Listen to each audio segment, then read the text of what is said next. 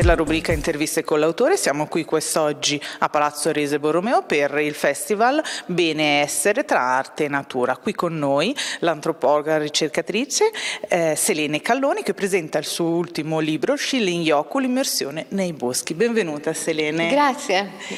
Come nasce questa tua idea di presentarci questo rituale giapponese per liberarci dall'ansia e dallo stress? E perché come psicologa e counselor mi sono accorta che ehm, la natura rimane la più grande e la più efficace terapeuta che noi possediamo e questo è conosciuto fin dall'antichità, ma oggi in Giappone ehm, è diventata proprio una scienza. Eh, lo Shilling Yoko ha basi scientifiche ed è l'immersione nei boschi, letteralmente Shilling Yoko significa bagno di foresta, l'immersione nei boschi, l'immersione nella natura a scopo terapeutico. E infatti è stato provato che il contatto con la natura abbassa fortemente la presenza dell'ormone dello stress nel nostro organismo, innalza le difese immunitarie e quindi lo Shilling Yoko, l'immersione nei boschi, è stata definita una terapia preventiva universale. E ehm, ci sono dei rituali bellissimi che quest'arte che viene dal Giappone e che si sta diffondendo a macchia d'olio nel mondo ci propone per vincere ansia, stress, per avere una vita più felice attraverso il contatto con la natura. E dallo Shinin Yoko nasce la figura del Forest Therapy Guide, che sarebbe la guida alla terapia della foresta.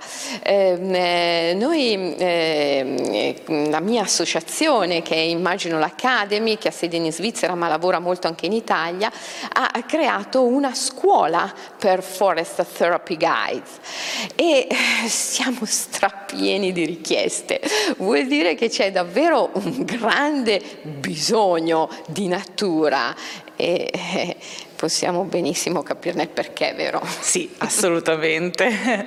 eh, ascolta, c'è una um, metodologia o una meditazione che tu vuoi consigliare ai nostri telespettatori? Sì, certo ce ne sono molte, però ehm, le più semplici posso consigliare ora, per esempio fare una pila di sassi zen quando vai in un bosco, fermati per un istante e ehm, eh, cerca dei, dei, sassolini, mettili uno sopra l'altro e mm, lascia questa pila di sassi nel bosco con la chiara intenzione di lasciare con essa qualcosa che non ti serve più.